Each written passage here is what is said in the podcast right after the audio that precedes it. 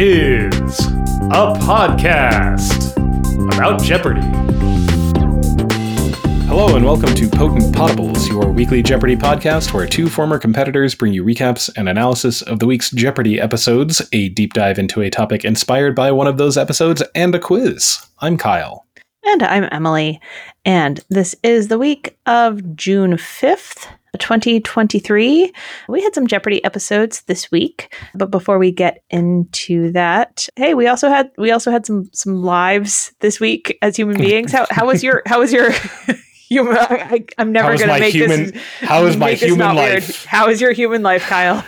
It occurred in a typical circadian rhythm, like most humans. Mm-hmm. But yeah, it was fine. My kids had a dance recital today, and very nice. They were very cute. And I, as a person who has thus far made his career in the performing arts, I'm just going to say that dance was never the interest of mine. Mm-hmm. And that is a combination of the thing itself. And I hope I don't offend anybody, but the people that tend to how do I say this? Devote their lives to it. Mm-hmm. Seem to have a type that does not mesh well with me. And that is just the way it is. So they were cute. It was adorable. And we will figure out our next steps after that.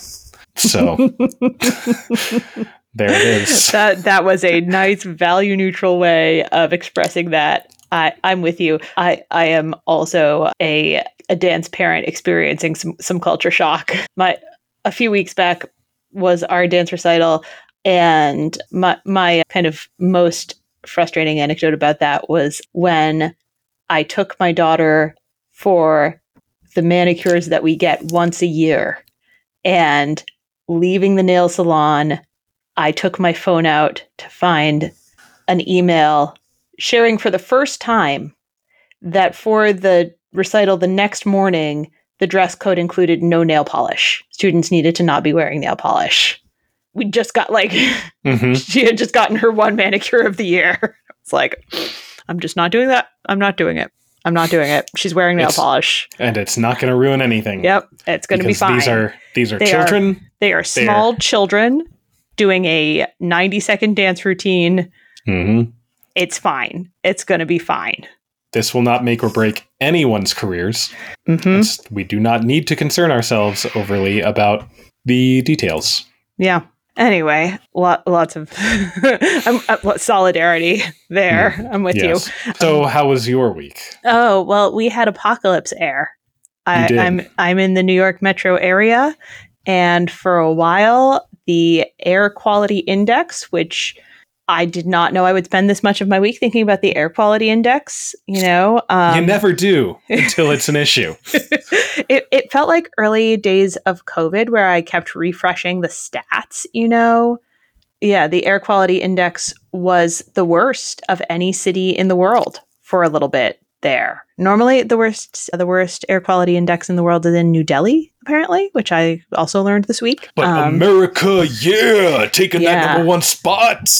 Mm-hmm. Mm-hmm. So that was interesting, and I found all my air purifiers, and hopefully this won't be relevant again, but it might be. It might be. I saw a funny Simpsons meme. I can't remember what the original scene was, right? But it's the meme. It's it's overwritten, and it's Bart saying, "This is the worst air quality of my life," and then Homer says, "The worst air quality of your life so far." Yeah. So anyway, the air quality right now is a lovely 25-ish, which is back to normal here, but we'll see. And I think it's still working its way across other parts of the country. Is that right? I feel like it's dissipating. It's not, I think it's not as bad as it was anywhere. Yeah. But yeah. And we're working our way through end of school stuff. My husband has stopped working at his job and is handling a lot of the end of school, you have to Venmo this mom this much money so that she can do a thank you gift for that person, and then you need to fill out the spreadsheet of what you're going to send in for that event, and then you need to send it on the correct day with the label. And like, he's taken over a lot of that. And he's like, people keep asking me what I'm doing with all of my new spare time, and there isn't any because I have to fill out all these spreadsheets and send little plates to this teacher and Venmo that person and get the kids to these extra events, and it just never ends. And that is correct. It's correct. It's correct. That's the thing about adult. I like, how do adults have free time? Yeah. But anyway, Jeopardy! Jeopardy! Monday, June 5th, our contestants were Annabelle Winter, a graduate student from New York, Harrison Seidel, a marketing coordinator from Burbank, California, and Jared Watson, a quality control specialist from Greenville, Texas, whose two-day cash winnings total $38,601. And the Jeopardy! Round categories are classic children's books, the Philippines, Task Force, It's Also a Boat, the Championship Team, and Geography with G in quotation marks. We had an interesting, I thought, triple stumper at the $1,000 level of the Championship Team. The clue was, in 1985, the teammates seen here. Picture of two people. Do you know who those two people are? Or at least one of them? I actually, my DVR ate this one. So. Oh, Wayne Gretzky. Yeah. Famously on this team. I didn't recognize the other one. Apparently it's Mark Messier. Yeah. So, but Annabelle tried who are the LA Lakers, which, wrong sport, right? Yes. Correct.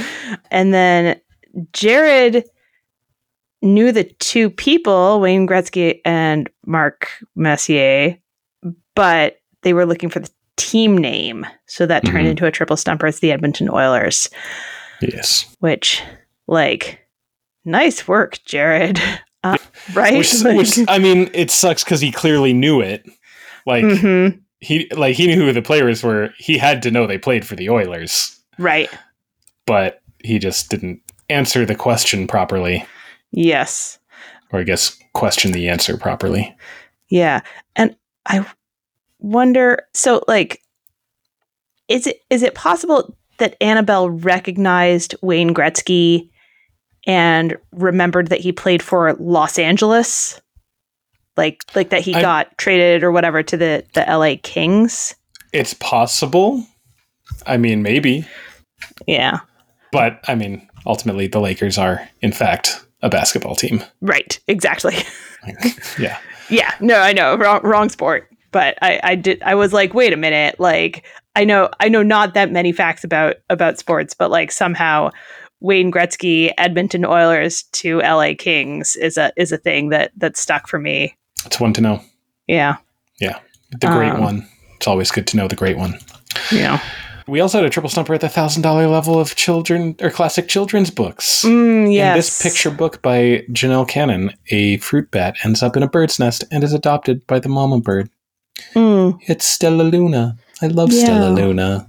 That's one of the earliest books that I remember. Nice. Yeah. Yeah. That is, I have no problem with Stella Luna. It just happens to be, I mean, we have an absurd number of children's books and we just don't happen to have that one.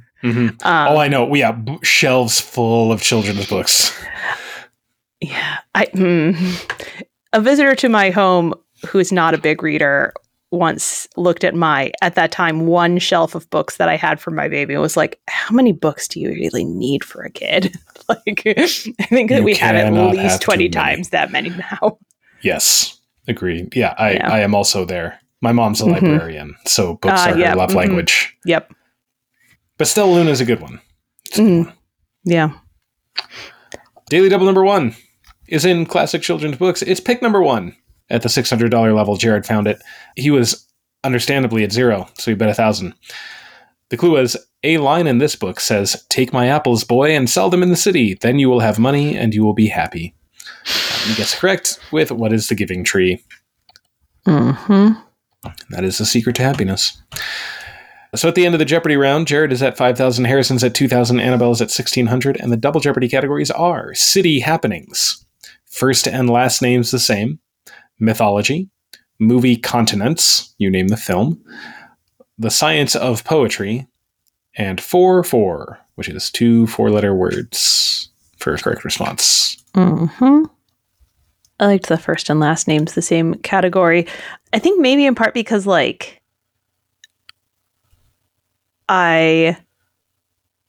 when these people, you know, these significant people who share a first and last name with another significant person come up, I find it like a little disorienting, right? To like same name, totally different contexts, right? Like on some of them, it's like I know one better than the other. So like the $1,200 level, commanding officer of one of the first U.S. steamships in the 1830s.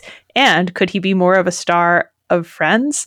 And that's Matthew Perry, right? So like, you know, as a teenager, I was very familiar with the name Matthew Perry, the actor. And then when he comes up in history, I'm always like, Matthew Perry, 1830s?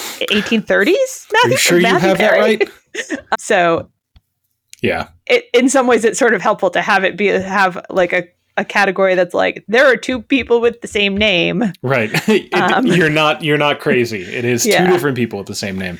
Mm-hmm. Yeah. Mine is the $800 level. All three names the same. U.S. Naval Hero awarded a Congressional Gold Medal and Led Zeppelin bassist / Kennedy Center honoree. That's John Paul Jones, of course, because we're related, I'm sure. Mm-hmm. Yeah. Mm-hmm. Daily Double number 2 is in mythology. It's pick number 9 at the $1,200 level, and Jared finds it. He's at 9,800, with Harrison at 3,600 and Annabelle at negative 1,200. He wagers 3,000. And he gets the clue, as the fishhook of this demigod was used to help form Hawaii's islands, the least folks could do was name one after him. And he gets it correct. It is Maui. We all learned that in Moana, I assume. I also assume that, although, I mean, who knows? Maybe Jared did some, you know, world mythology study. Maybe. Could be. Maybe. Good for him, if so, I guess. Yeah. You know, it's weird for me with things like that, with like Disney or like, you know, pop culture interpretations of things. I'm always like, is that Maui? Like, did Disney get this? Did they just change this from the original story? Like, if I say this, will I sound like a complete dunce? Yeah. Really, can I trust Disney? That's what I'm wondering. Yeah. And Daily Double number 3 is in the science of poetry. Blah, at the $1,600 level. Pick number 25. Jared also finds this one, so he found all three. That's a good way to win. He's up to 19,200. Harrison is at 10,000, and Annabelle is at 2,000. And he wagers 2,000 and gets a clue. In a 1920s limerick, there was a young lady named Bright whose speed was far these three words. She gets back home before she left. And that is faster than light. Yes. And Jared gets it correct. There's something unsettling about being given only the first little bit of a limerick. It always, I just assume it's going to be dirty. I don't know if that was your feeling, but for me, it's always like, this is not going somewhere PG. Yeah. I was looking it up. It is a G-rated limerick. Unheard of. Yes. There was a young lady named Bright whose speed was far faster than light.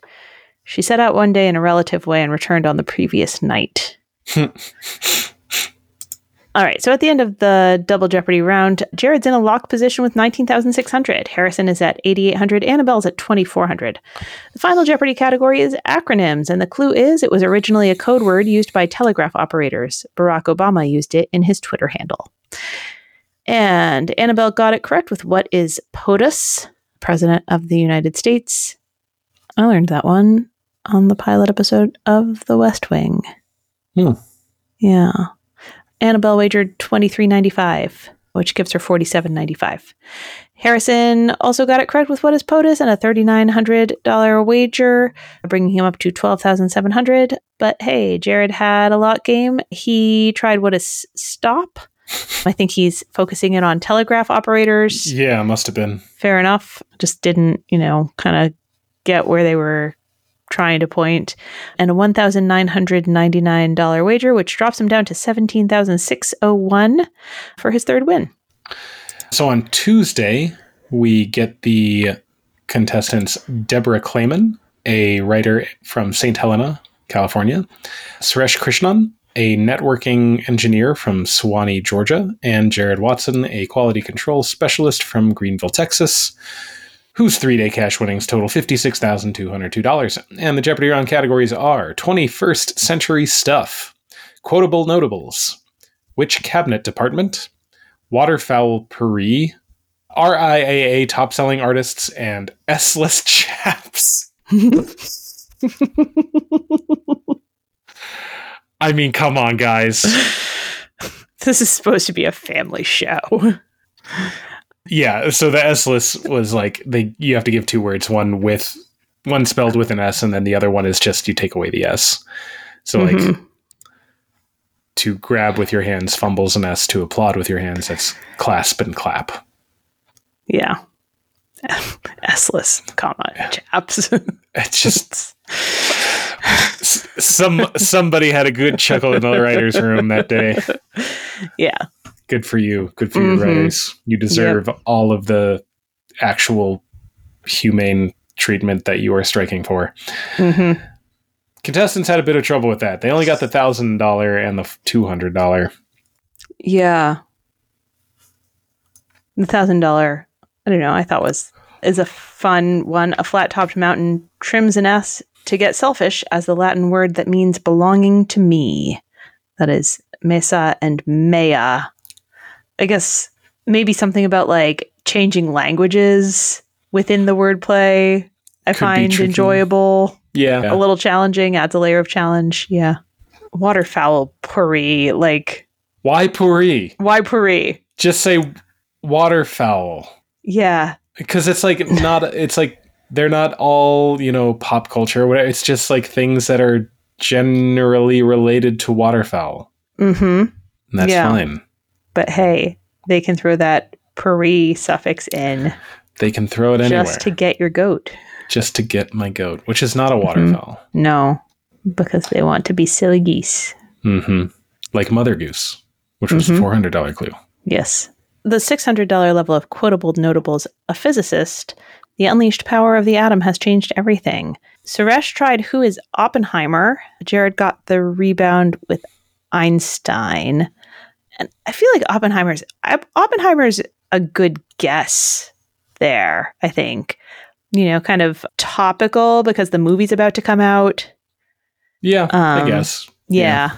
So I thought it was, I don't know if Suresh was, aware that there would be a movie coming out not long after the episode aired.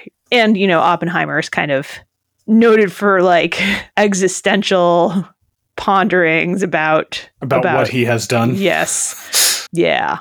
So anyway, I thought it was a solid guess, but a wrong one. Anyway, Daily Double number 1 is in 21st Century Stuff at the $600 level. Pick number 21, Jared finds it. He's at 6,800 with Suresh at 3,800 and Deborah at 400. He wagers 4,000. It's a bold move. I like that. And he gets the clue with French-speaking areas generally for and German-speaking areas against. This country voted to become the 190th UN member. He guessed what is Belgium, but Switzerland is the response they were looking for here. So he drops down. And at the end of the Jeopardy! Round, he's in... the lead, but not as much of a lead with 3,800, Suresh at 3,000 and Deborah at 1,400.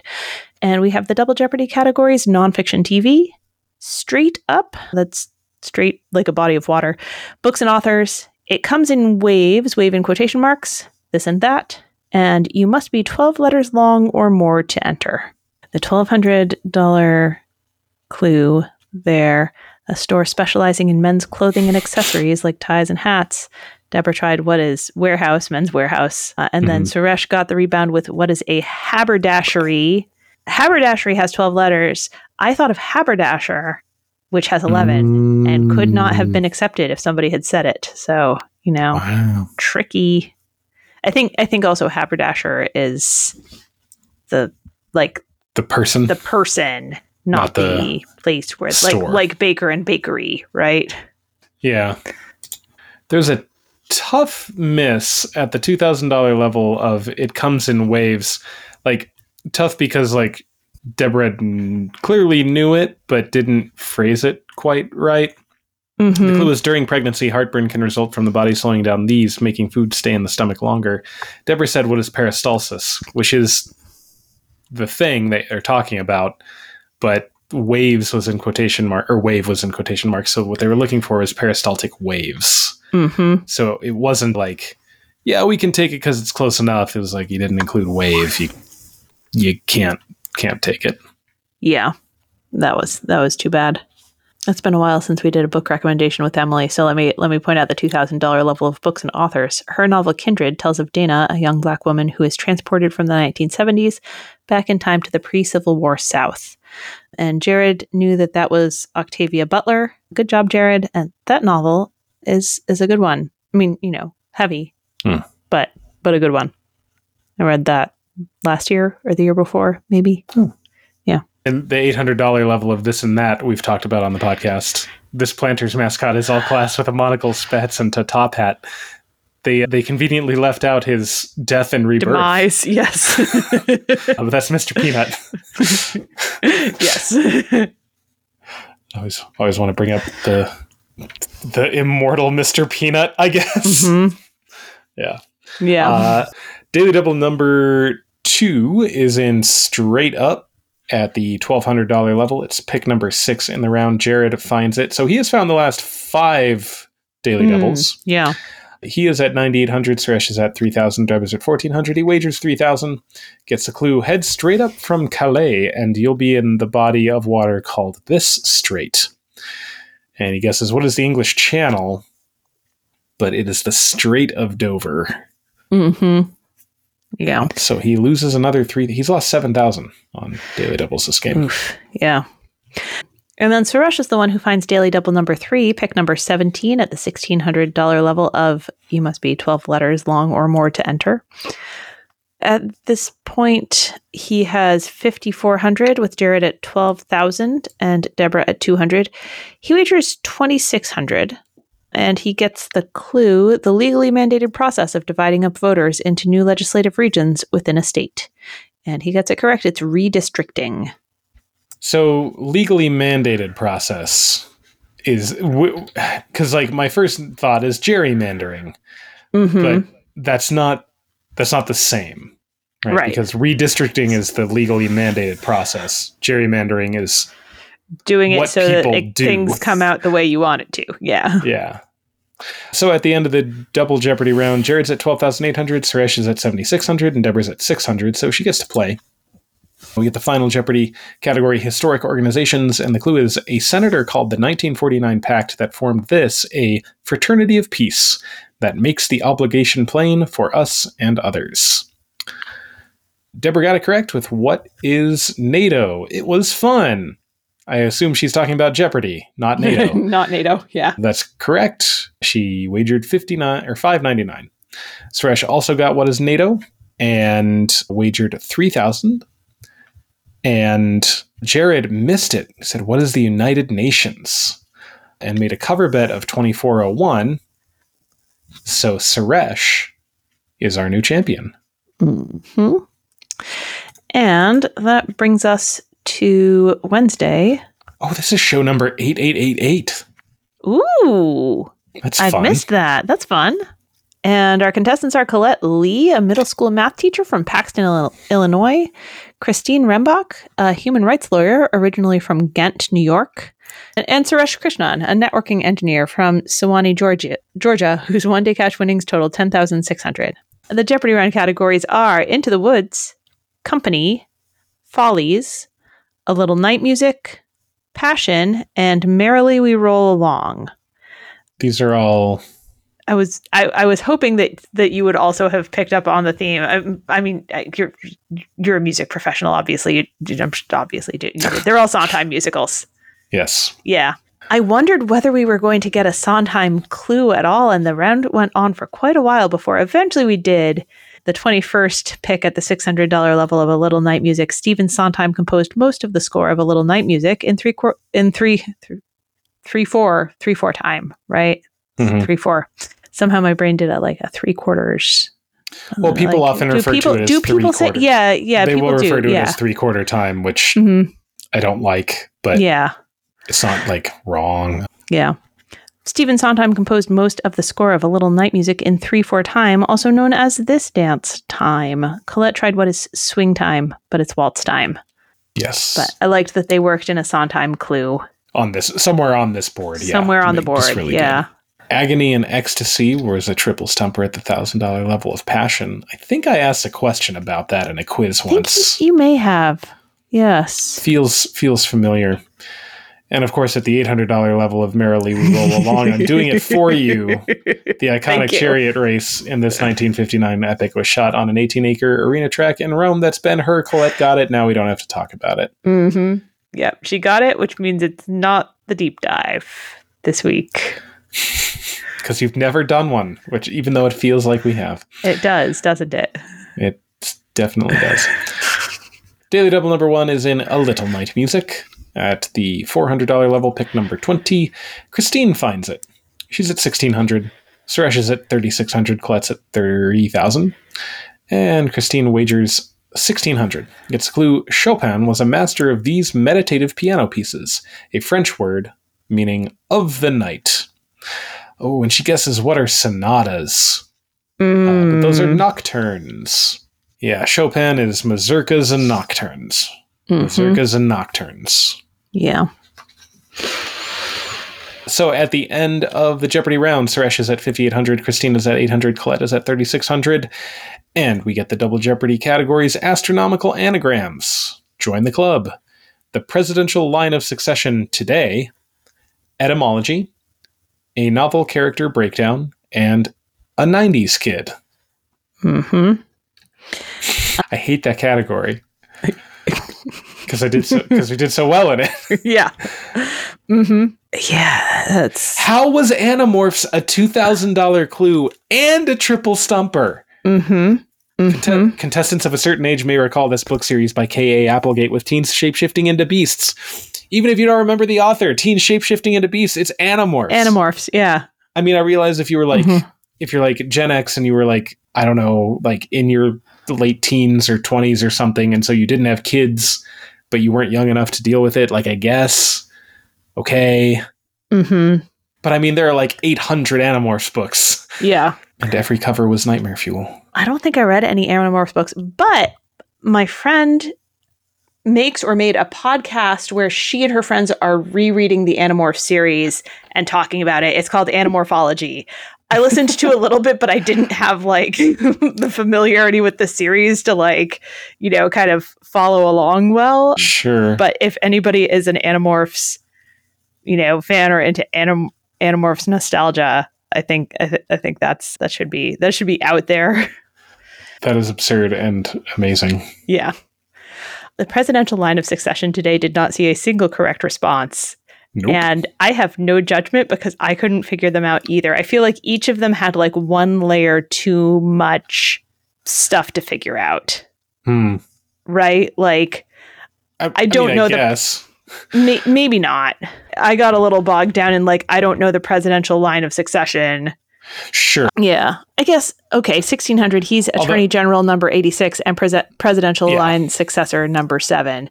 I guess the question should just be, who's the Attorney General, right? Like if you can tune the rest of it out, and then, you know, hopefully, you know, it's Merrick Garland. I got bogged down. Yeah, sure. I mean, I understand that. Also, the $800 clue, this Californian is number 2 in the line. Does that mean that like technically the vice president is number 1 in the line? Right. So I had the same mistake here that Colette made, right? Because Colette rang in and said, who is Kamala Harris? Who is also a Californian, I guess. Right, who is also Californian. Kevin McCarthy is who we were looking for. But like Colette, I thought, okay, the president, who is currently president, is number 1. Number 1, right? And then whoever would replace them is number 2. No. Right. It's like the line of succession. So the first person who will succeed is number 1, right? Yeah.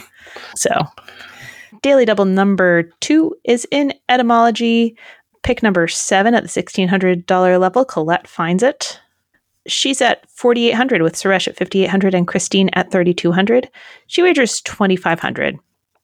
and gets the clue this holiday gets its name because it falls on the 50th day.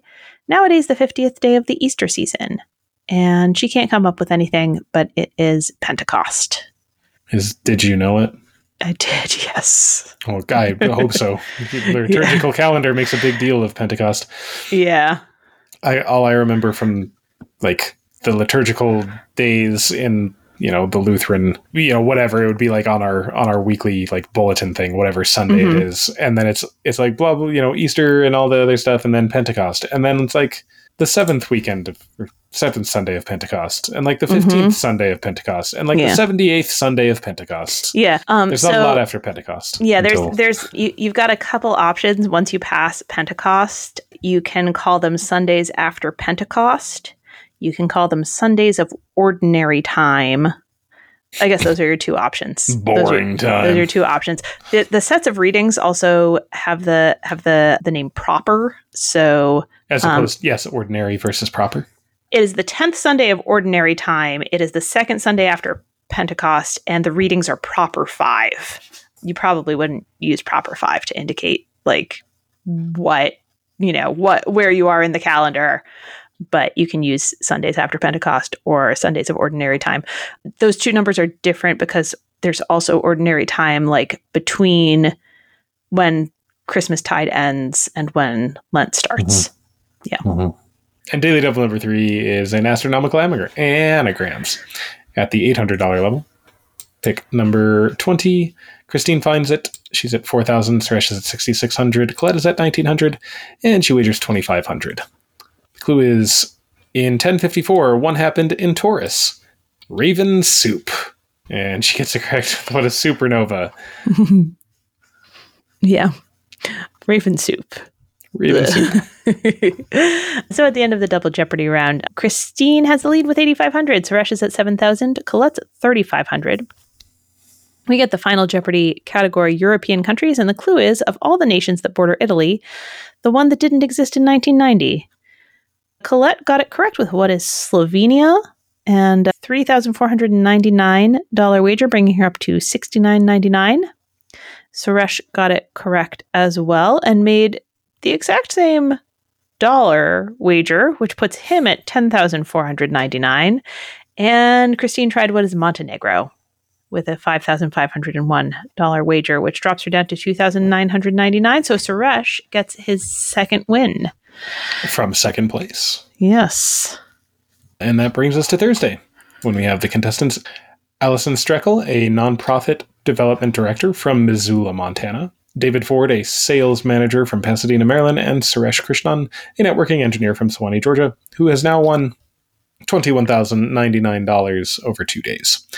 We have the Jeopardy round categories, History Hysteria, Two Parts Make a Whole, Catch of the Day, Silent Letter Words, Late Night Talking, and Harry Styles, but like H-A-I-R-Y.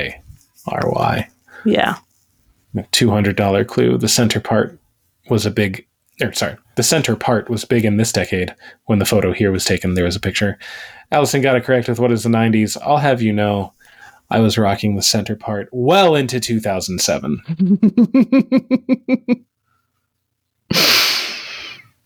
The 1990s.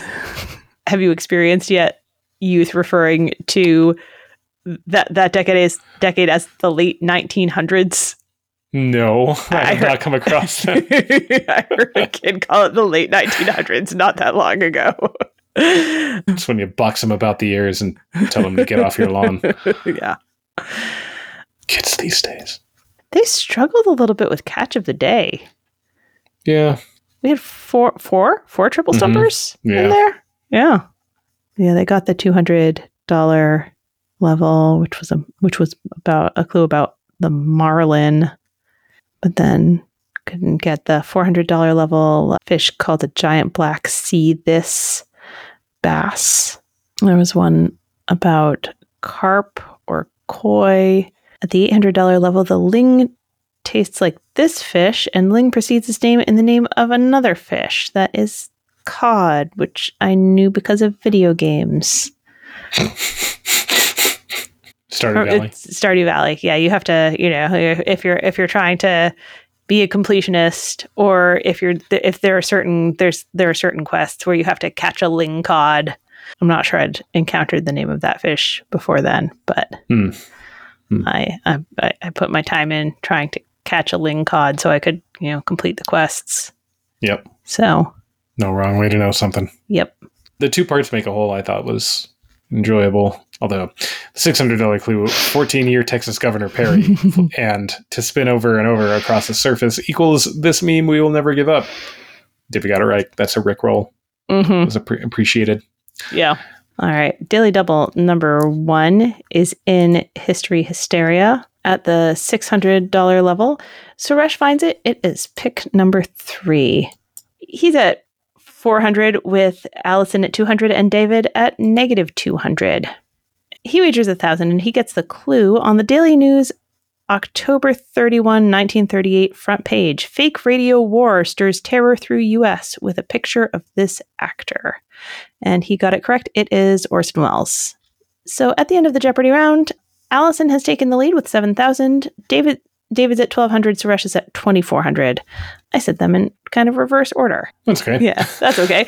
And the Double Jeopardy categories are Yes You Canal, Literature, a Mid category, mid in quotation marks, Romancing the Stones, Imposters, and Big and Lil Pop Culture. Got to throw out the $1,200 clue there. Big and Little. On Parks and Rec, this four-legged phenom was Pawnee's biggest star, and he sang 5,000 Candles in the Wind at his memorial. That's Little Sebastian. Mm-hmm. He's a little horse, and he is 5,000 Candles in the Wind. Mm. It's a real banger. Really do need to watch Parks and Rec. You really do. Yeah. Definitely worth it. If only to just get all the references. Mm-hmm. And the $2,000 clue, Al Cap created this comic strip set in good old Dogpatch. Suresh guessed what's Pogo. I don't know what that is, but it's Lil Abner. Allison got that. That was our high school musical my sophomore year. Hmm. It's the Lil Abner musical. It's okay. It's it's a musical. It has some humor in it. Probably the rights were inexpensive. Probably, although I will say it was a hard book to play. Yeah. We did not get like the junior version. We got the regular version. It was tough. Yeah. Lots of key changes. Yeah. They struggled with the mid category. They only got the $400 clue. It describes air with heavy with water vapor. That is humid, but they missed. This word means just a speck, a little bit, un poquito. And that's a smidgen. Allison guessed what's a midge, which I guess is close, but not quite. Yeah, I guess maybe I was thinking of smidge and thought that they would have. I think that I think midge is like the little fly. Yeah. But I thought of smidge and was like, why didn't they take that? They probably would have had to take smidge. I think so. But smidgen is what they were looking for. Actually, similarly, after the $1,600 level of Imposters, after the French Revolution, people all around the world claimed to be the lost this, the son of Marie Antoinette. Suresh tried what is the heir of the French throne. And I think just got a no, right? Yeah. I feel like that maybe should have been a be more specific. Maybe? I don't know. Yeah, I don't know. If it's like a common title that was referred to. Yeah. I guess lost is in quotation marks. Lost Dauphin is what they were looking for. Yeah. But like the Lost Dauphin would have been the lost heir to the French throne, right? Unless I'm wrong about my history. But I mean, I guess, yeah. Yeah. Yeah. I don't know. But I don't know. Daily Double number 2 is in the mid category at the $1,600 level. Pick number 4. David finds it. He's at 1,600. Suresh is at 2,400. Allison's at 6,200. And he bets it all. He could have bet up to 2,000, but maybe didn't want to go in the red. And got the clue. Karl Marx wrote, "Force is the this of every old society, pregnant with a new one." And he says, "What is I wish I didn't bet all my money? I have no idea." But that is the midwife of every old society. Yeah. And Daily Double number 3 is in Yes You Canal at the $1,200 level. Pick number 28. Suresh finds it. He's at 5,600 with Allison at 17,000 and David at 2,400. Allison has picked up 10,000 since the previous Daily Double, 10,000 and some. Mm-hmm. That's very impressive. She had a really good Double Jeopardy and the other two did not. Yeah. So he makes it a true Daily Double, trying to, you know, kind of get within striking distance again. And he gets the clue. In 1913, the LA Times noted an event celebrated at this site would be known as the Wedding of the Oceans. And he gets it correct. It's the Panama Canal. So he gets up to 11,200 on that Daily Double. And we've got a game again. Yes, big move. So going into Final Jeopardy, he gets a little bit more. He's at 12,800. David's at 4,400. Allison is at 17,000. Final Jeopardy category is business history, and the clue is what is dubbed the world's first initial public offering took place in 1602 in this current European capital. David guessed what is London, High Charlotte, and Declan. All of that is incorrect, so he loses 4,200 and drops to 200. Suresh got it correct with what is Amsterdam, which was the Dutch East India Company selling off stock for the first time. He wagered 4,300, so he goes up to 17,100. Allison missed it and wrote, what is Berlin? And wagered a cover bet of 86.01. Yeah. So she drops down to 83.99. And Suresh, for the third time in a row, wins from second place in Final Jeopardy. Yeah. Keeping it going, man. Mm-hmm. And on Friday, we have the contestants Tim Haygood, a communications consultant from Washington, D.C., Vicky Sear, a retired postmaster from Minneapolis, Minnesota, and Suresh Krishnan, a networking engineer from Suwanee, Georgia, whose three-day cash winnings total $38,199. And the Jeopardy! Categories are state holidays, pets on film, diaspora, classic toys and games, quick books, and retronyms. As the $200 level of retronyms told us, a retronym is a noun and a modifier, specifying the noun's original meaning. Yes. It was like this form of entertainment here, and they showed a clip that is a silent movie, mm-hmm. which, of course, at the time was not called a silent movie. Right. I believe it was just called a motion picture. Yeah. Retronyms are kind of fun. I was trying to describe that concept to my kids recently. Yeah, like a thing that wasn't called the thing when the thing was the thing. Mm-hmm. Yeah. But after the thing was the thing, then it became the thing. Yeah, after there was more than one kind, you had to differentiate.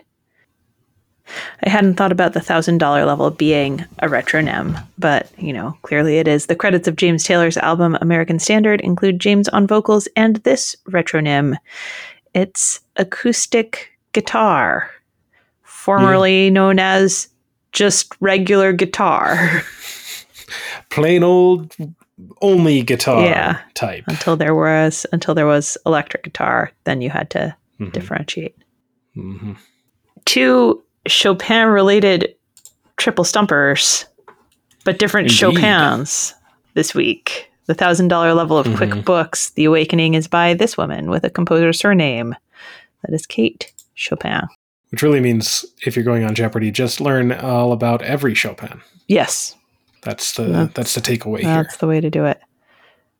The $1,000 level of diaspora was a triple stumper. Mass deaths among this ethnicity in Ottoman lands sent others far and near. The film Apricot Groves is set in the Iranian diaspora. That's Armenia, or among this ethnicity, I guess Armenian is the correct response.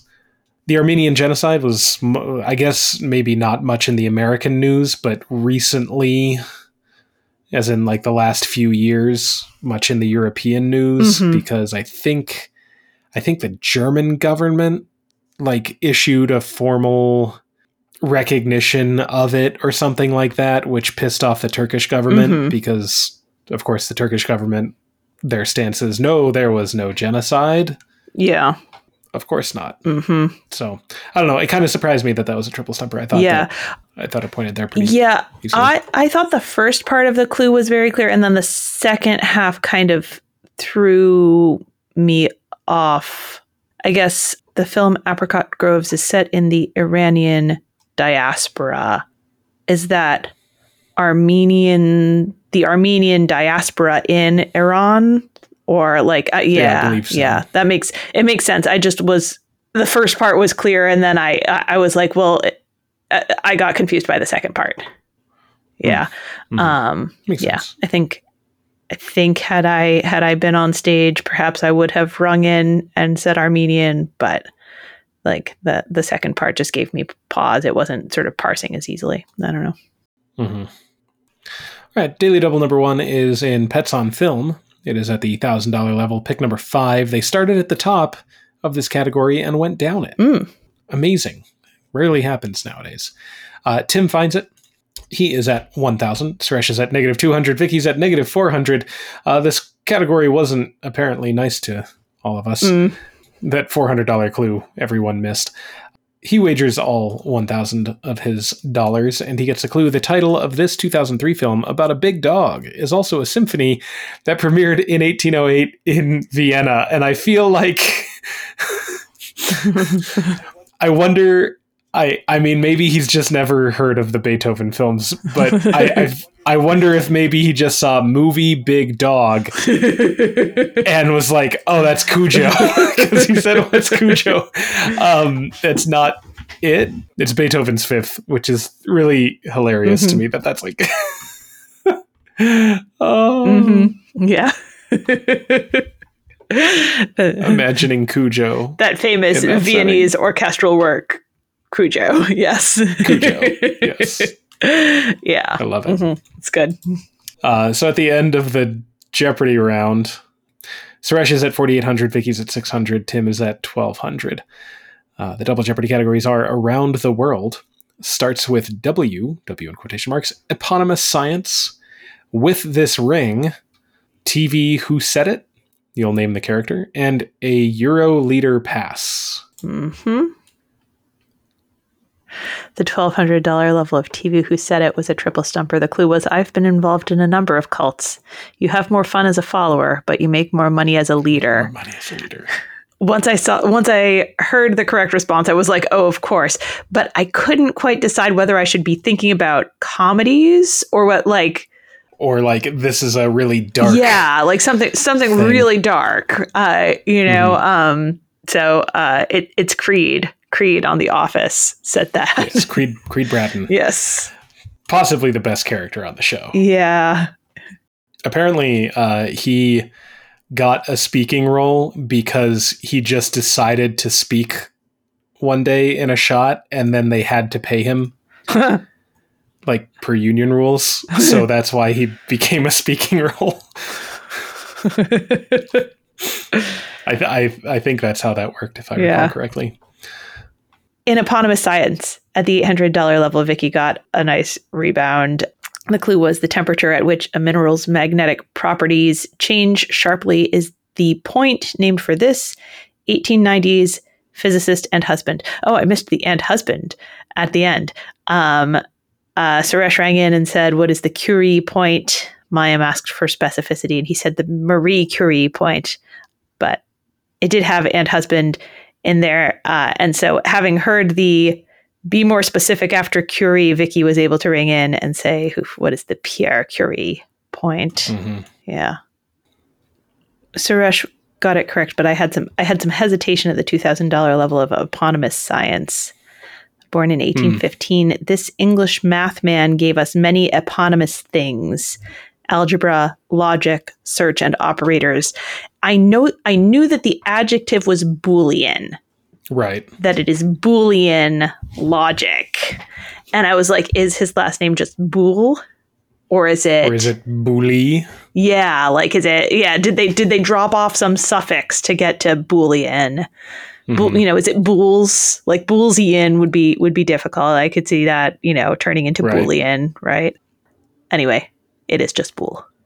George Boole. Yeah. Yeah.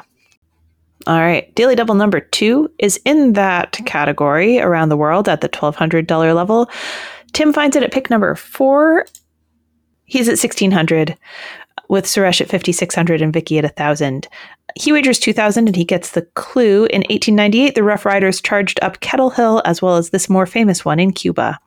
He can't get to it. He says, what's Bunker Hill? But we are looking for San Juan Hill here. And Daily Double number 3 is in a Euro leader pass at the $2,000 level. Pick number 21, and Suresh finds this one. He's up to 15,200. Vicky's at 4,200. Tim is at 4,400. His Double Jeopardy has been good. The others have not been great. Mm-hmm. And he wagers only 1,000. So he gets a clue. Leaving, a 2008 tragicomedy by him, was his first play in more than 20 years and drew from his time as Czech Republic president. And he guesses who is Walesa? Walesa. Walesa. I think. Walesa? I think he pronounced it Walesa. I think that's how I generally hear it. Yeah. Yeah. But it's Václav Havel. Yeah. Václav. The C you pronounce like a TS. It's Václav. Mm-hmm. Havel. For some reason, I routinely reverse Lech Walesa and Václav Havel. Mm-hmm. So, yeah, those lots of sympathy there. I do that. I maybe have done that in some trivia setting at some point. Said one name when I knew it was the other. You know, when I was thinking of the other person. So no. But anyway, at the end of the Double Jeopardy round, Suresh has a lot game with 15,800. Tim is at 7,200. Vicky's at 3,800. The final Jeopardy category is British novels. And the clue is midway through this 1928 novel, the title character briefly takes their instead of his or her. Vicky got it correct with What Is Orlando by Virginia Woolf. Mm-hmm. And she's wagered $37.95, which gives her $75.95. Tim tried What Is the Importance of Being Earnest, although he didn't finish writing it, with a $506 wager. That drops him down to $6,694. And Suresh tried What Is Dr. Jekyll and Hyde. The year isn't quite right, but it's a clever guess about what the there is pointing to. Yeah, I guess, yeah. You know? But he wagered 0, so he loses nothing and gets his fourth win with 15,800. Yeah, he's having a nice run. I'll look forward to seeing him on Monday. Yeah. So this is the point in the middle of the episode when we remind you that we have a Patreon. It's patreon.com/potentpotables. If you want to help us not lose money making this podcast, you can slide us a few bucks a month there, and we have a little bit of exclusive content. We try and post the quiz questions after we record so that Patreon supporters can see them before the episode is live, and we really greatly appreciate those of you who are doing that. Thank you very much. And of course, there are more important things in the world, we think, than our podcast. Hopefully you agree there are more important things in the world than our podcast, although, you know, certainly. Although, thank you if you don't. Yeah. So some of the things that we think are probably, you know, more important than us are in our show notes. Do you have deep dive guesses, Kyle? Are we talking about black holes? We're not talking about black holes. Are we talking about Francis Bacon? No. Neither Francis Bacon. None of the Bacons. Yeah. Are we talking about Huxley? I thought about Huxley, but no. I'm heading in a much more lowbrow literary direction. I think we joked around about this possibility. Animorphs. Dang it. Oh, I even thought, would she talk about Animorphs? Well, okay, but she said so she didn't know about it. She hasn't read Animorphs. I don't. Okay, so here is what I ended up thinking might be fun, is that I didn't like go back into the archives to search and verify this, but I feel like numerous times there have been questions about kind of mass market, like juvenile/young adult series that have a gajillion titles.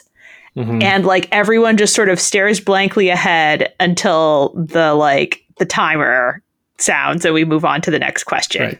Right. And I was like, you know what if I tried to see, it turns out that it's difficult to make a comprehensive list of like children's series with a huge number of books. I'm pretty sure that I have some missing. I went through a few different web pages, but I was like, what if I try and see, you know, what are the series that have had say 50 or more children's books in the series and just like run through, here's a series, its author, you know, a little bit about it so that, you know, perhaps we will have a better sense of some of these kind of popular series with a gajillion titles.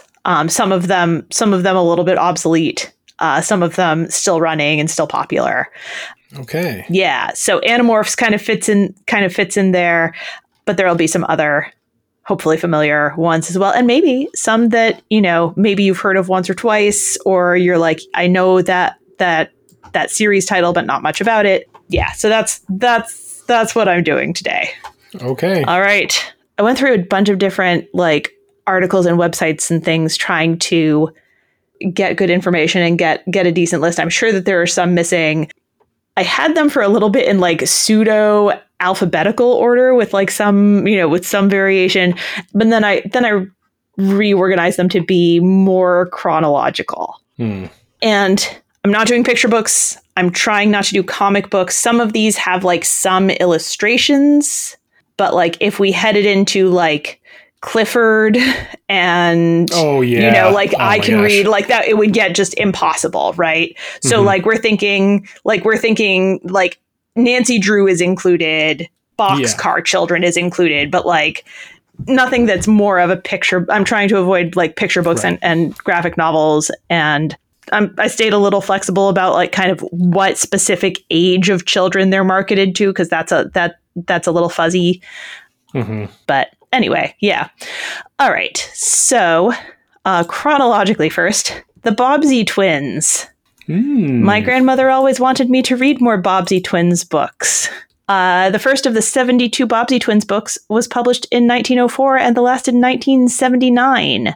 The series related the adventures of the children of the Bobbsey family, which includes two sets of fraternal twins. There are Bert and Nan, who are 12 years old, and there are Flossie and Freddie, who are 6.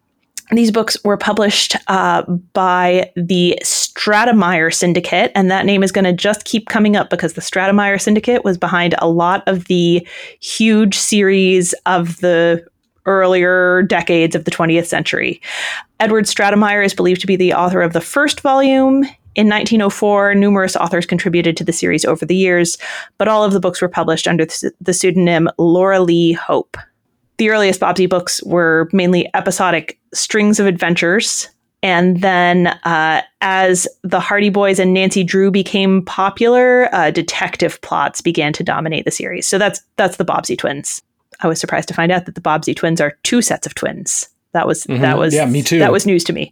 Tom Swift is the main character of 6 series of American juvenile science fiction and adventure novels. I wasn't 100% sure if Tom Swift fit in here because I was trying to go for series that had 50 or more titles.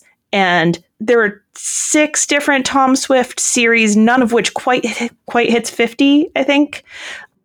But you know what? We're going to count it. The first one came out in 1910. There's over 100 volumes across these 6 series. And there are actually 2 Tom Swifts. The first one becomes Tom Swift Sr. He was created by Edward Stratemeyer, the founder of the Stratemeyer Syndicate. And the series continued, again, with various ghostwriters. Most of the books are credited to the pseudonym Victor Appleton. Translated into many languages, the Tom Swift books have sold more than 30 million copies worldwide. The first series features Tom Swift, who becomes Tom Swift Sr., but he's the Tom Swift of the first 40-volume series, and then his son, Tom Swift Jr., is the protagonist of the 33 volumes of the Tom Swift Jr. Adventures, the 11 volumes of the third Tom Swift series, and so on. The Tom Swift books have been credited with assisting the success of American science fiction, and with establishing the Edisonade. I'm not sure how to pronounce that, but like Thomas Edison, stories focusing on a brilliant scientist or inventor and their, you know, their scientific prowess and creations as kind of a cultural trope. The series writing style, which was sometimes adverb heavy, gave us the name for a kind of pun known as a Tom Swiftie. Are you familiar with Tom Swifties? I am not. Someone should turn on the light, he said brightly. That kind of thing. Okay. Yeah. Gotcha. Yep. Okay. Yeah, that's a Tom Swiftie. All right. So Boxcar Children is a children's book series created by Gertrude Chandler Warner. It has more than 160 titles today. It was originally, the first book was originally published in 1924 and reissued in a shorter revised form in 1942. It tells the story of four orphan children, Henry, Jesse, Violet, and Benny Alden, who they're called the Boxcar Children because they find an abandoned boxcar in the forest and they create a little home for themselves, and they're a little, you know, self-sufficient orphans. They eventually are reunited with their grandfather, a wealthy and kind man, and come to live with him. And he moves their boxcar to his backyard to use as their playhouse. And then the rest of the books are about their adventures and mysteries in their neighborhood and at other places they visit. The first 19 of the series were by Gertrude Chandler Warner, and the rest were ghostwritten. The Chalet School books, I think, have mostly been lost to history. I hadn't heard of these until I was looking up children's book series. 58 school story novels by Eleanor M. Brent Dyer, initially published between 1925 and 1970. The fictional school, the Chalet School, was initially located in Austrian Tyrol before it was moved to Guernsey in 1939 following the rise of the Nazi Party, and then moved to Herefordshire following the Nazi invasion of the Channel Islands. And then maybe because they kept running into problems with current events, the Chalet School then was moved to a fictional island off the coast of Wales, and then finally to Switzerland. And it's, you know, it's boarding school novels. Various girls arrive at the school with various personal problems or behavior issues or attitude things, and then the well-behaved classmates and the school mistresses help them to see the error of their ways and turn into model pupils. Of course. Yes. Some titles: The School at the Chalet, Joe of the Chalet School, The Princess of the Chalet School. You know, there are a few that don't have Chalet School in the title, but mostly they do. And then we have the Hardy Boys. Frank and Joe Hardy are fictional characters who appear in several mystery series for children and teens. They're amateur sleuths solving cases that have stumped the adults around them. The series... Dumb adults. Yeah. It was created by the Stratemeyer Syndicate and the writer Edward Stratemeyer. Mostly written by several ghostwriters, most notably Leslie McFarlane, but everyone was under the pseudonym Franklin W. Dixon. The Hardy Boys Mystery Stories is the longest running series of books about the Hardy Boys. That one ran from 1927 to 2005 with 190 volumes. Although there are some people who consider only the first 58 to be canon. And then there's a bunch of other spin-off series, 127 volumes of the Case Files series, 39 of the Undercover Brothers series, and there are Hardy Boys Adventures still coming out. Over 70 million copies of Hardy Boys books have been sold worldwide.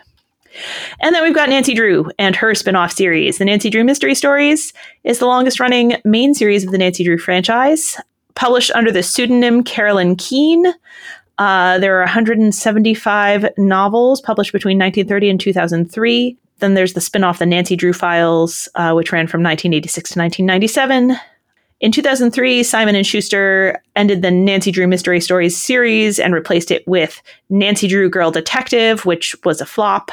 And then the Nancy Drew Diaries took its place in 2013.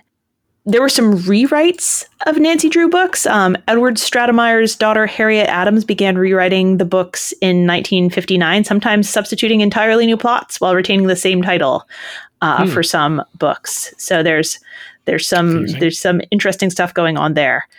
Nancy Drew is originally depicted as a 16-year-old girl, but is later rewritten as an 18-year-old.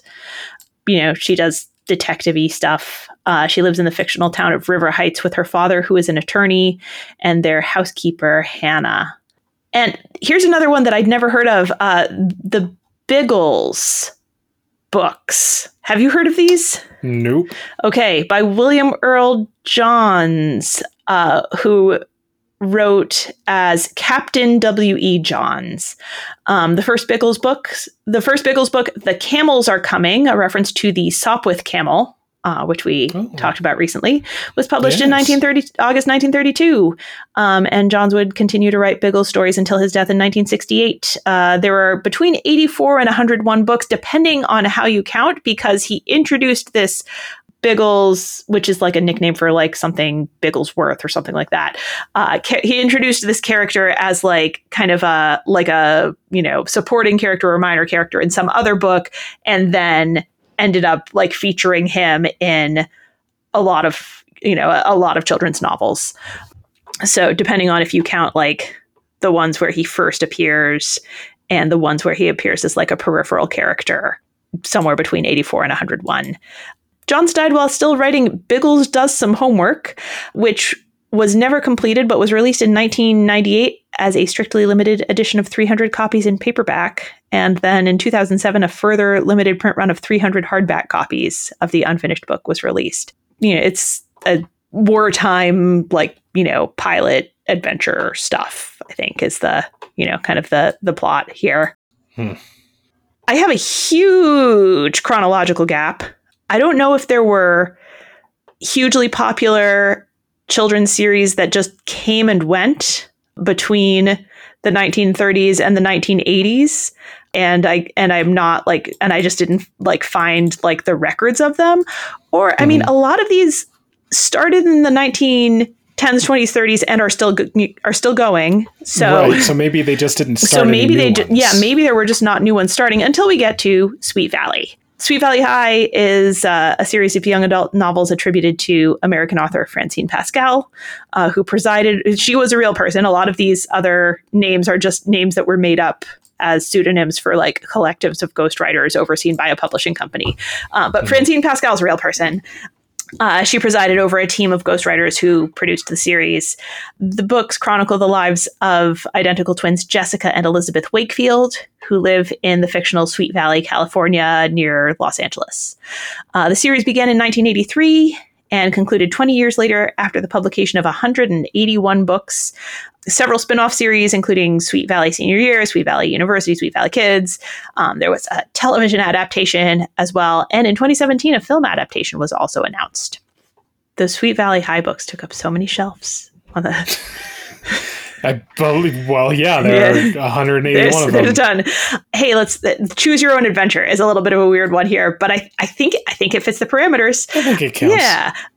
So the Choose Your Own Adventure is a series of children's game books where each story is written from in the second person, with the reader assuming the role of the protagonist and making choices that determine the main character's actions and the outcome of the plot. Right. So you start on page one, and you at some point you're given some kind of turning point, right? Like if you rush into battle, turn to page 30, and if you retreat, you know, turn to page 45, or like whatever, and you continue reading based on the choice you've made.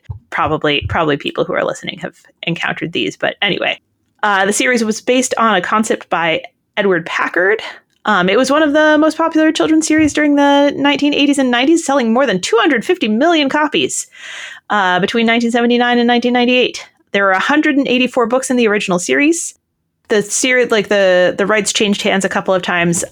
When Bantam, now owned by Random House, allowed the Choose Your Own Adventure trademark to lapse, the series was relaunched by ChooseCo, which now owns the trademark.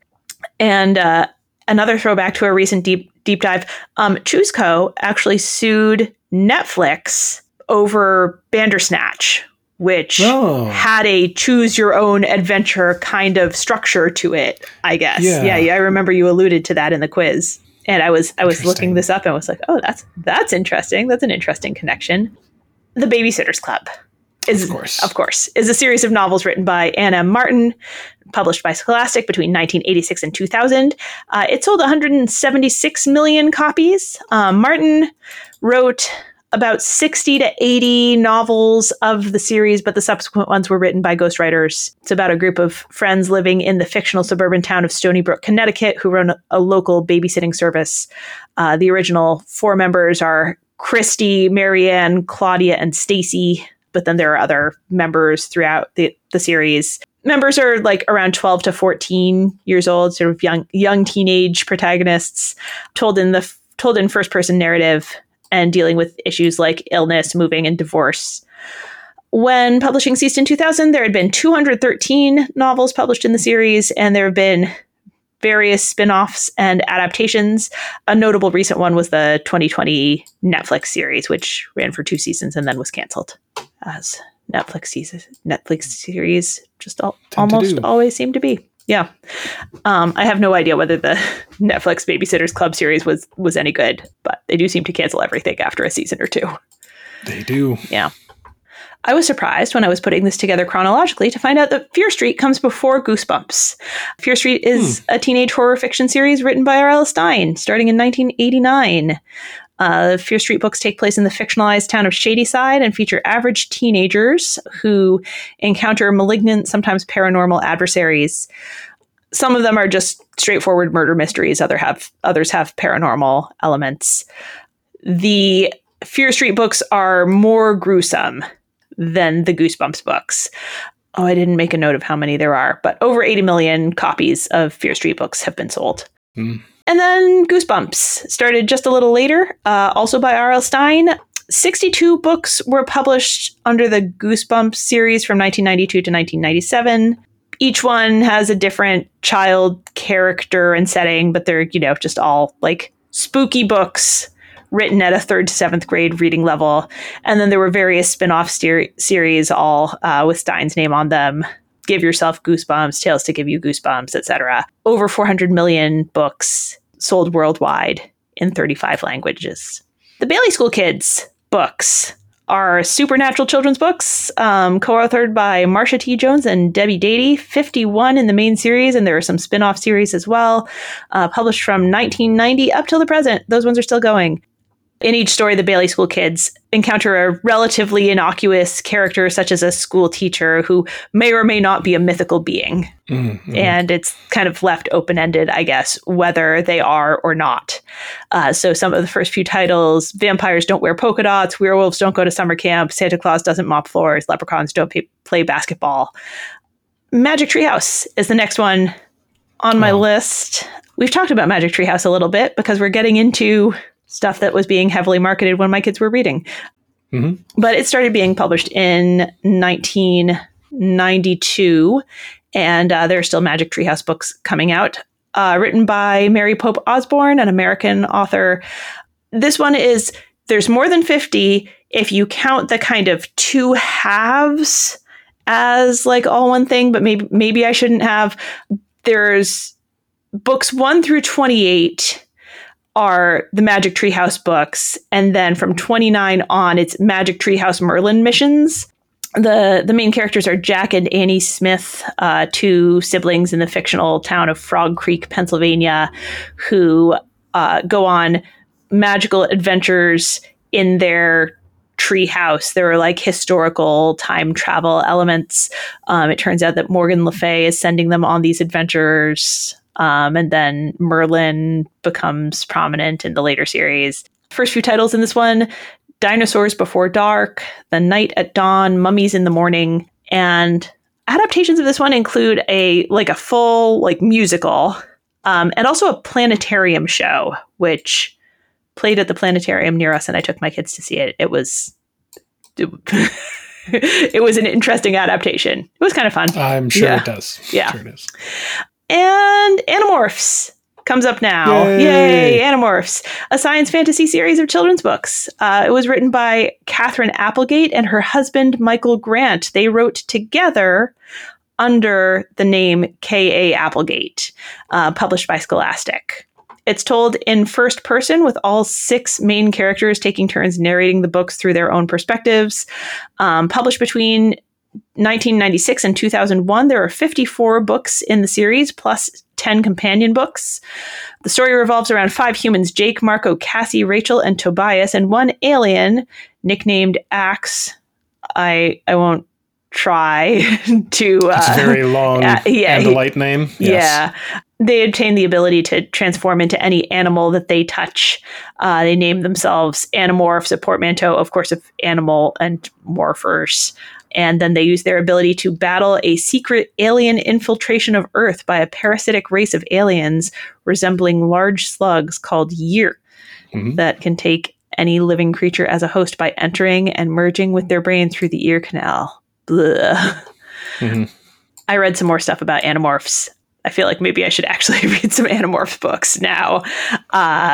It would take you less time than the research did. Yeah. There's an Animorphs movie in development. Is there? There is, yeah.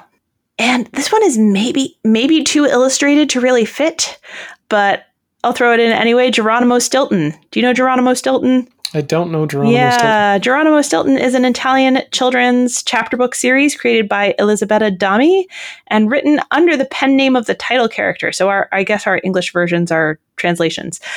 Published by Scholastic Corporation since February 2004. Geronimo Stilton is a mouse. The series is set on a fictional version of Earth. You know, all the people are anthropomorphic mice and rats. And Geronimo Stilton is a mouse who lives in New Mouse City on Mouse Island. He is in the Geronimo Stilton universe. Geronimo Stilton is a best-selling author. He works as editor and publisher for the newspaper The Rodents Gazette. He is a mild-mannered mouse who likes to live a quiet life, but somehow he just keeps getting into fantastical adventures. And so then the Geronimo Stilton books are fictional memoirs of these adventures that he keeps getting into. And they're chapter books, but they have like graphic elements. There's lots going on with like colored words and different typefaces and stuff and some, I think, illustrations as well. Anyway, that's Geronimo Stilton. And I think... I mean, I'm sure there are series I've missed, but that's what I was able to find trying to use the parameter of 50 or more books in the main series, children's series. So, yeah. Hopefully that you know, helped us get a little more familiar with some of these titles. I learned some new stuff looking them up, and yeah. So, are you ready for a quiz? I am ready for a quiz. Okay. I think.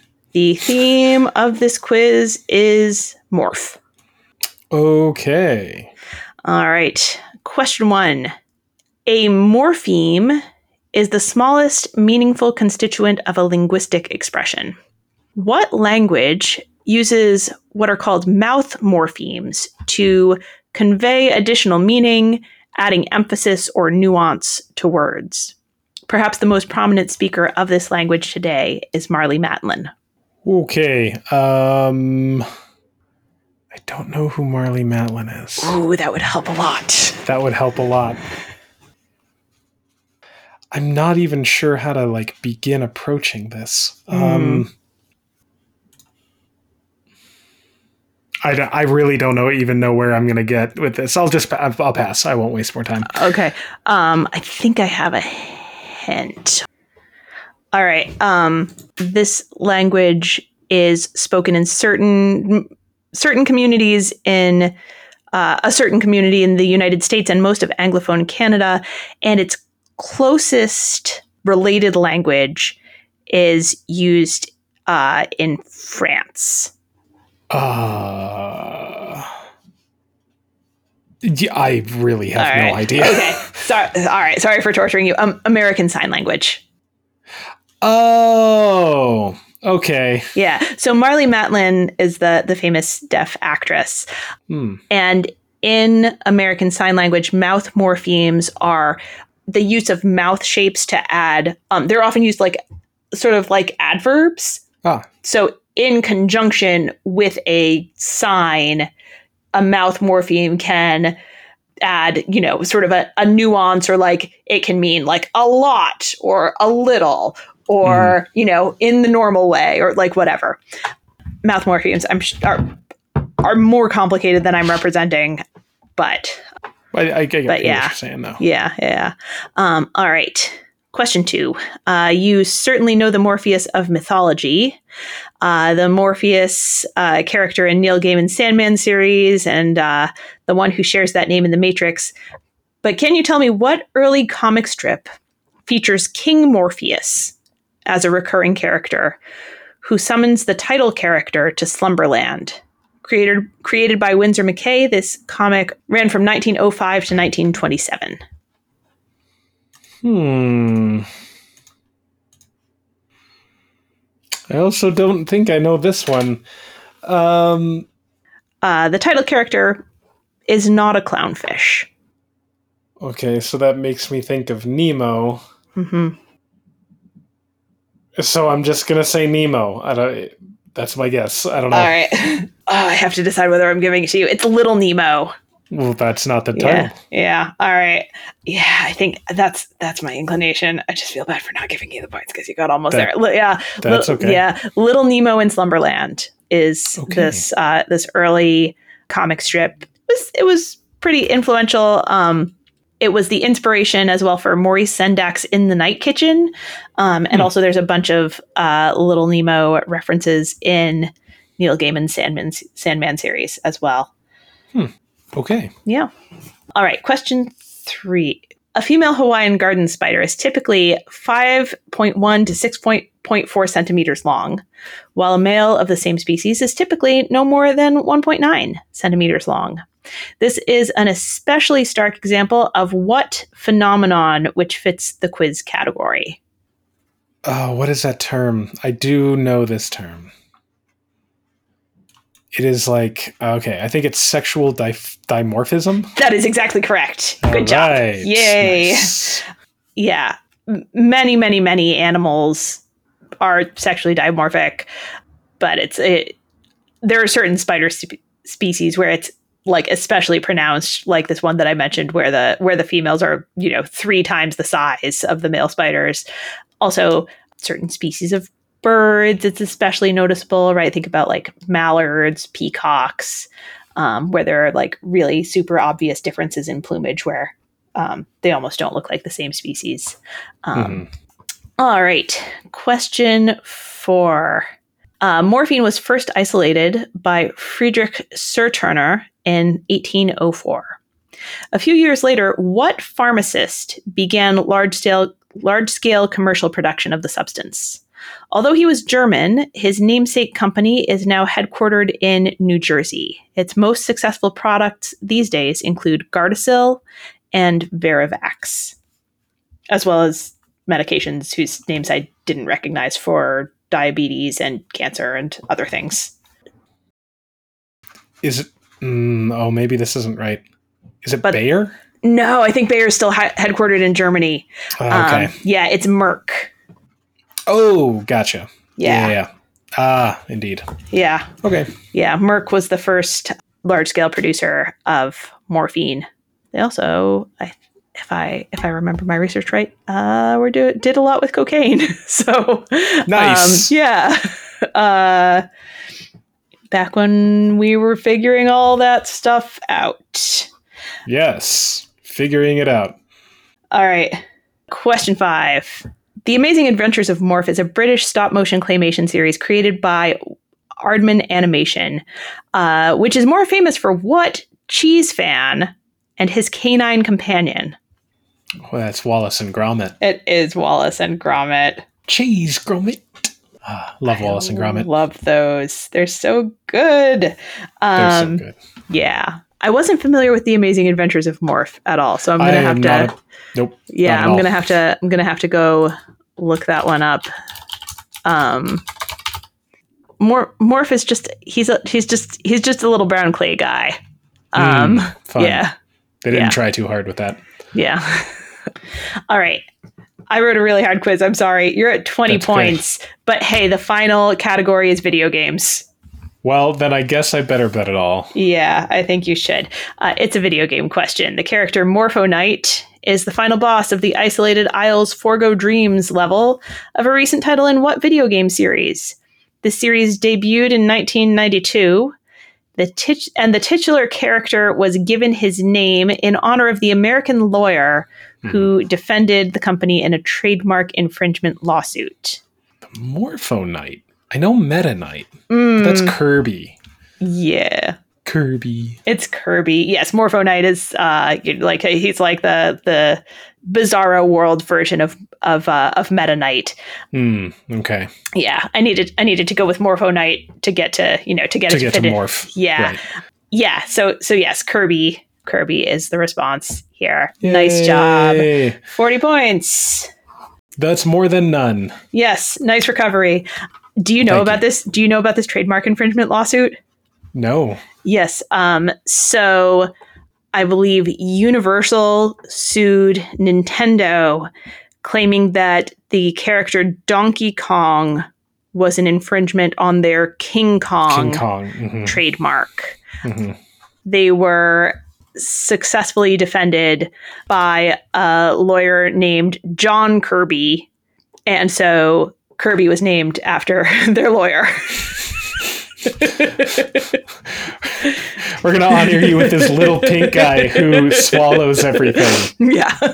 Congrats. That's a fun claim to fame. Yeah. Sure. Yeah. I mean, at this point, but what if it had just been this like little forgotten game about this weird pink blob that just swallows stuff? That's fair enough. Yeah. Yeah. So that's how Kirby got his name. That story always cracks me up. Well, yeah. Hey, nice job. Nice recovery. Sorry, I went a little obscure. It's okay. It's okay to not know things. Yes, it absolutely is. But hopefully we all know a few more things than we did at the beginning of the episode. I certainly learned some things. Yeah, hopefully our listeners did as well. Listeners, thank you for spending your time with us. Make sure to subscribe wherever you get your podcasts. Leave a rating or review if you have a minute to do that. If you want to check out our Patreon, it's patreon.com/potentpotables. And if you have friends who are fans of Jeopardy, let them know about us. You can all find us on Facebook at Potent Potables, on Twitter at Potent Potables1. Our email address is potentpotablescast@gmail.com, and our website is potentpod.com. And we will be back next week with more Jeopardy! So until then, may your minds be quick and your buzzers be quicker.